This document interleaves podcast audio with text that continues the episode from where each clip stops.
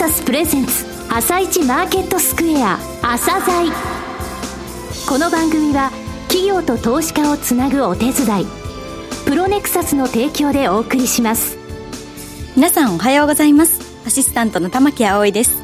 それではスプリングキャピタル代表チーフアナリストの井上哲夫さんと番組を進めてまいります。井上さんよろしくお願いいたします。よろしくお願いします。今日も楽しみな企業をゲストにお招きしています。今日ご紹介する企業は証券コード7776セルシードです。はい、えー、セルシードさんですね、再生医療、えー、細胞シートを用いた再生医療ですね、えー、今年の2月の14日に中継って言いますかね、はい、発表されて非常に市場は交換しました、はい、えー、どういった事業を行われているのかどういうところに今明るさが見えたのかその部分をお聞きください、はい、朝鮮今日の一社です。朝鮮今日の一社本日は証券コード7776東証ジャスダックグロース上場のセルシードさんにお越しいただきました。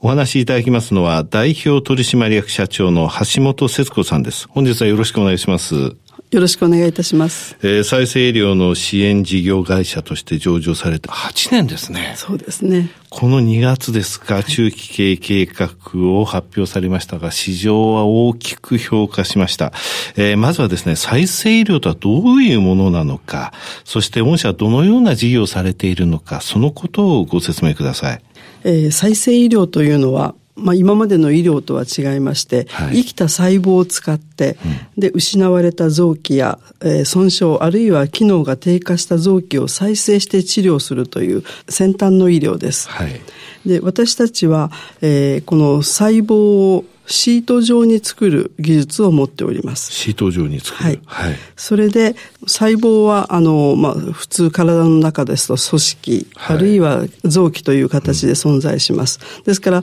なるべく体の中にいる状態と近い状態の細胞シートを作って、うんはい、まあ、それを、あの、損傷した部分に移植をして、うん、まあ、治療するという、あの、技術で、まあ、それを製品化するための研究開発を行っております。細胞シートということですね。これは御社を語るキーワードなんですが、こちらはどういった組織、臓器にですね、適用することができるんですかね、いずれ？はい。えっと、基本的にはどんな臓器にも適用できるというふうに、あの考えております。それで、この技術そのものは、あの、もともとは、東京女子医科大学の岡野照夫教授が、あの、発明をされた、まあ、日本初、世界初の、まあ、基盤技術となるものでございます。はいで、先生は具体的には温度で性質が変わるポリマーを合成されて、うん。はい、それで表面を加工したあの特殊な培養皿を使って、はい、まあ、そこで細胞を培養して、あの、その後に温度を下げてあげるだけで、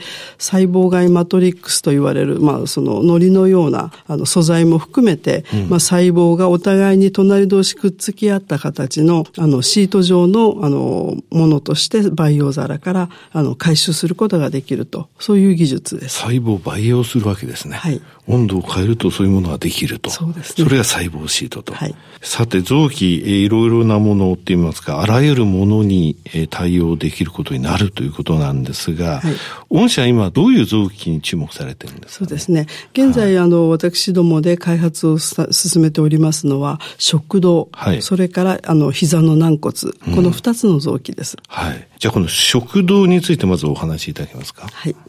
えー、これはですね、あの、食道がんを、まあ、うん、あの、と診断された患者さんの、まあ、治療の後の、あの、はい、まあ、患者さんのクオリティオブライフを上げるための、うん、あの、一つの新しい治療方法です。えー、今、あの、日本では、毎年約2万2千人の方が、はい、あの、食道がんと新たに診断をされて、はい、残念ながら、その半数近くの方が、あの、がんで亡くなっていらっしゃいます。で、しかもこの癌はなぜか男性に非常に発症率が高くて、ね、女性の5倍です。はい。はい、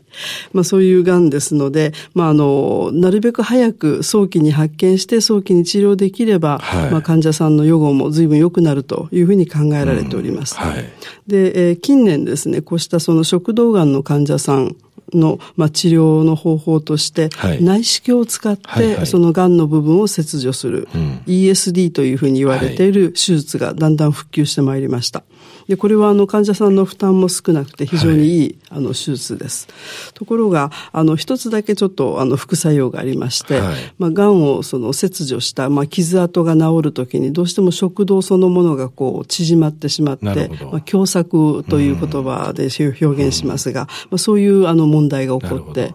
患者さんはお水を飲んだり、お食事をするのが辛くなると。よくあの、つる状況みたいなことを言うんですよね。えー、そうですね。皮がつるっていう、はい、という、そんな感じになるっていうのは、この食道狭窄。と言いますね。ここの部分に細胞シートを貼ると。はい。これは食道再生上皮シートっていうんですか。はい、というふうに呼んでおります。うんうんまあ、あの、結局傷、まあ、食道がんを切り取った後の傷を、この細胞シートを貼ってあげることによって傷の治りが早くなって、はい、で、その結果として今おっしゃった引きずれたりするようなことが減って、うん、あの、狭窄が予防できると。そういう治療法です。はい。あの、よくあの、治験とか言うじゃないですか。はい、今、どういったレベルまで進んでるんですかね？現在私たちはこれを日本で治験を行っているところです。はい。で、治験には第1層、第2層、第3層とありますが、現在その最後の第3層を行っております。なるほど。あと、御社の資料を見てました、先駆け審査指定制度の、はい、えー、対象品目指定を受けたと、はい、ありますが、これどういうことなんですか、はい、これはあの、厚生労働省が、はい、えー、2年ほど前から新たに作った制度でして、うん、あの、まあ、他にいい治療法がなくて、非常に先端の、まあ、治療法といういくつかの条件があるんですが、そういう条件を満たしたあの品目については、こうしたその制度を、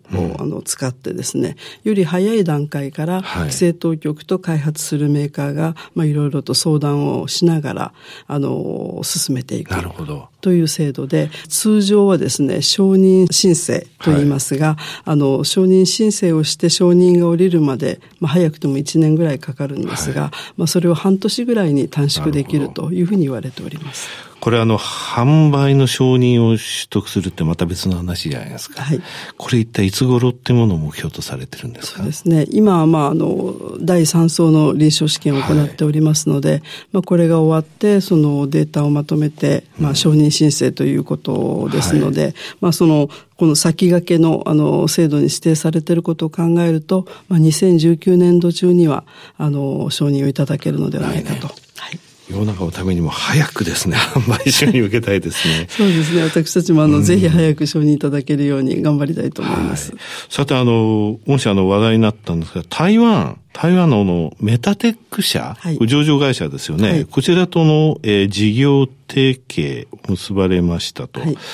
えー、こちらについてもやはりこの細胞シートのことなんですかね。はい、そうですね。うん、あの、この台湾のメタテック社と、まあ、昨年の4月にあの契約を締結いたしまして、うん、まあ、今日お話をしておりますこの食道と、もう一つ軟骨の、まあ、この品目について、うん、台湾での独占的な、まあ、開発、製造、販売権を付与すると、こういう契約を結ばせていただきました。今、軟骨というもう一つの言葉が出てきました。さて、軟骨の部分も教えてください。はい。あの、皆さんも経験されたことあるかと思いますが、歩くとですね、はい、あの、膝が痛いという方は随分たくさんいらっしゃいます。はい、あの、ある調査ではですね、日本では潜在患者が2500万人、で実際に症状を持ってらっしゃる方も800万人いらっしゃるという、はい、あの、調査報告もあるぐらいで、まあ、あの、多くの方がこういう問題で悩んでらっしゃいますし、まあ、高齢化とともに患者さんが増えていく病気です。で、これまでは、あの、例えば注射をしてみたりとか、はい、サプリメントを飲んだりという、まあ、ことを皆さん、あの、ご存知かと思いますが、はい、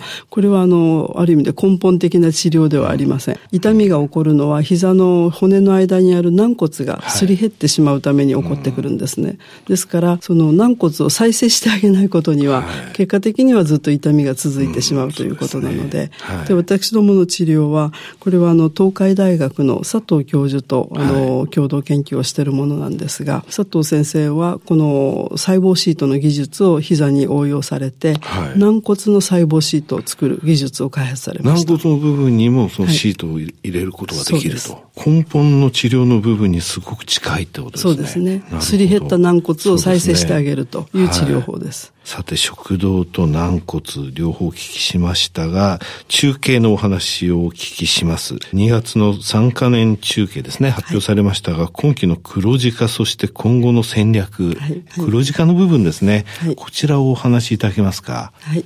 先ほどお話にも出ました、台湾の企業との契約が非常に大きく貢献しておりまして、うん、まあ、あの台湾の企業さんもですね、この再生医療の開発、非常にあの熱心でございまして、契約約を結んだ時の計画よりも随分計画が前倒しで現在進んでおります。はいうん、まあ、その結果としてですね、まあ、今年このメタテック社からのあの売上でまあ10億円ぐらいの売上は見込めるとかなり確実に見えてまいりまして、うん、まあ、他のいろいろな製品の売上も合わせて考えますと、まあ、今年ですね、まあ、これまで初めて、あの黒字化をあの達成できるのではないかということで、うん、あの今年こういう中期経営計画を発表させていただきました。先ほどあの、台湾における開発製造販売権って言われましたね、はい、この開発っていうのは、御社がサポートするんですよね。そうですね。その開発サポート料も入る。はい、それから、いわゆるマイルストーンの収入も入るということですね。はいとなると、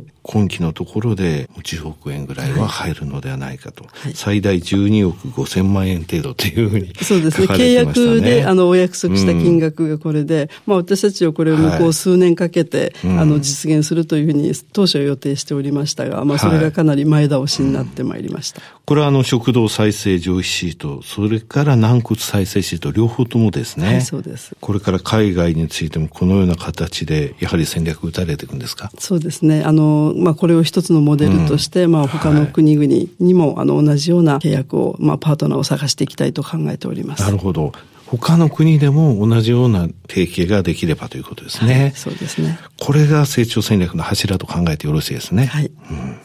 さて、最後になりましたが、リスナーに向けて一言お願いします。まあ、このようにですね、まあ、あの、上場して8年経って、まあ、これまで、あの、赤字で苦しんできましたが、ようやくですね、黒字化の、まあ、目処が立ってきて、まあ、開発も今、終盤に差し掛かり、いよいよ、あの、皆様方にこの製品をですね、提供できるところまで、あの、やってまいりました。あと一押しというところでございますので、引き続き皆様方のご支援を賜ればと思います。どうぞよろしくお願いいたします。橋本さん、どうもありがとうございました。どうもありがとうございました。今日の一社、セルシードをご紹介しました。さらに井上さんにお話しいただきます。はい、えー、セルシードさんですね。はい。えー、本日ですね、この後、えー、朝鮮のホームページに取材後期がアップされますので、はい、ぜひご覧いただきたいんですけれどもね、はい、え事業のところで食道の部分、それから軟骨の部分に再生シートをということですね。えー、台湾の、えー、提携会社に対する開発の支援で、まあ、お金も入る、マイルストーンも入る、はい、これから海外の、えー、そういう提携先を1年1社ぐらい増やしたいということですね。えー、ただね、この会社の持ってる社会的な使命で言ったらまだまだそんなもんじゃないんですよ。そうなんですね。黒字化するってのは本当マイルストーンの一歩でしかなくて、はい、その細胞シートというのはあらゆる臓器に対してその再生医療に役立つということを言われましたよね。はい、ですので次は食道軟骨の次ってものがあるわけなんですよ。はい、そういった部分でも力を発揮していただきたいということですよね。ですので、えこの会社ずっと応援したいと思います。丸8年待ちました黒字化ですが、ここからですですよ。はい。はい。今後がもう楽しみでしょうがないですね。はい。はい。それでは一旦お知らせです。企業ディスクロージャー IR 実務支援の専門会社プロネクサス上場企業のおよそ6割2200社をクライアントに持つこれはアジア証券印刷の時代から信頼と実績を積み重ねてきたからこそさらにプロネクサスが目指すのは企業と投資家をつなぎ日本の株式市場を活性化させることです。プロネクサス私たちは個人投資家の皆さんを応援します。井上哲夫今日のストラテジー。それでは井上さん、後半の解説もよろしくお願いいたします。はい、えー、マーケットの方ですね、え、はい、ナスダックは、えー、おとといになりますけれども、えー、史上最高値を取ったりして、ただ他の指数見てるとちょっと元気があるのかないのかちょっとわからない状態なんですけれどもね、えー、まあ、あの、朝鮮、北朝鮮とアメリカの、えー、いよいよ会談も行われるということなんですが、はい、これからのね、株式市場の大きな材料っていうのは、やっぱりあのトランプ大統領の通商問題、えー、日本についてもね、この番組でご紹介しましたけど、はい、ツイッターでね、自動車産業の人たちは、あなたたちはもう十分に待ったっていうことを言ってますんでね、はい、日本の自動車に対してどういうことをしてくるのか、それからヨーロッパとも今揉めてる鉄鋼の部分ですよね、えー、こういうのは非常に大きいとは思うんですが、はい、ただヨーロッパ、えー、先週、先々週も申し上げましたけれども、はい、イタリア、スペインともに新政権が樹立されたということでですね、えー、えー、これで落ち着きを取り戻すかと思ったんですが、昨日の夜ですね、うん、やっぱりちょっと反応しましたね。イタリア5つ星と同盟、この連立なんですけれども、えー、コンテ首相だけでなくですね、サルビーニ書記長という同盟の書記長が、今までイタリアはヨーロッパの難民キャンプ化してきたと、はい、これは許さんという話をしたわけですね、はい、コンテ新首相も移民政策を終わらせる予定だと、えー、我々の政権がもたらす根本的な変革に自信があるって言ったんですね、えー、自信があるって言った途端ですねイタリアの国債また売られてユーロも売られちゃってるんですよ、はい、ちょっとマーケットの方まだまだこの材料ね、えーいつでも、えー、反応する準備があるよという状況なんだと思うんですが、はい、あの2014年の末からずっと見てみますとね、はい、ヨーロッパ全体の、えー、株式の動きっていうのはストックス600っていうので見れるんですよ、えー、よくドイツダックスとか言いますけれどもこれ30銘柄しかないんで、はい、えー、フランスの各40って言っても40銘柄なんでストックス600っていうので見るんですね、これ実はね3年半で13%しか上昇してないんですよ、えー、でこれと対応するのはアメリカと S&P500 なんですね、はい、こちら34%で日本の場合トピックスが該当しますがこちら26%上昇している。つまりヨーロッパ全体があまり、えー、指数としては上昇してない、それはなんとなれば景気企業収益というものの、えー、上昇というものは見込まれてなかったからなんですね。はい、そういった中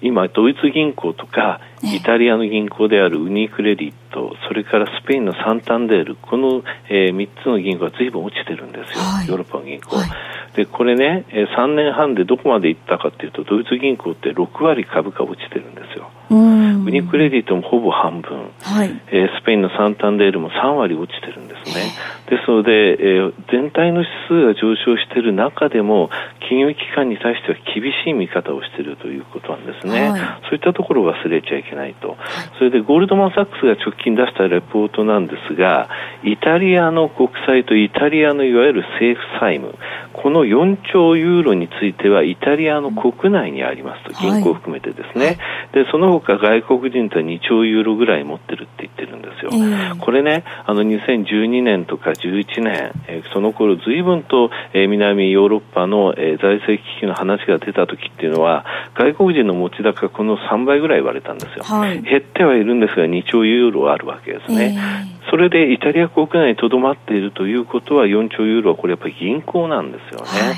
あと ECB、ヨーロッパの中央銀行は持ってますが、えー、この問題がですね、やっぱりいつか、えー、どこかの段階でドイツ銀行って本当大丈夫なの？そういったところがわからないとですね、はい、イタリア、スペインの話が出てきてもドイツ銀行は反応しちゃうわけですから、はい、そういったところがきちんと出てこない、はっきりしないと、うん、えー、解明されることはないでしょうね。はい井上さん本日もありがとうございました。また来週もよろしくお願いいたします。この後は東京市場の寄り付きです。朝鮮この番組は企業と投資家をつなぐお手伝いプロネクサスの提供でお送りしました。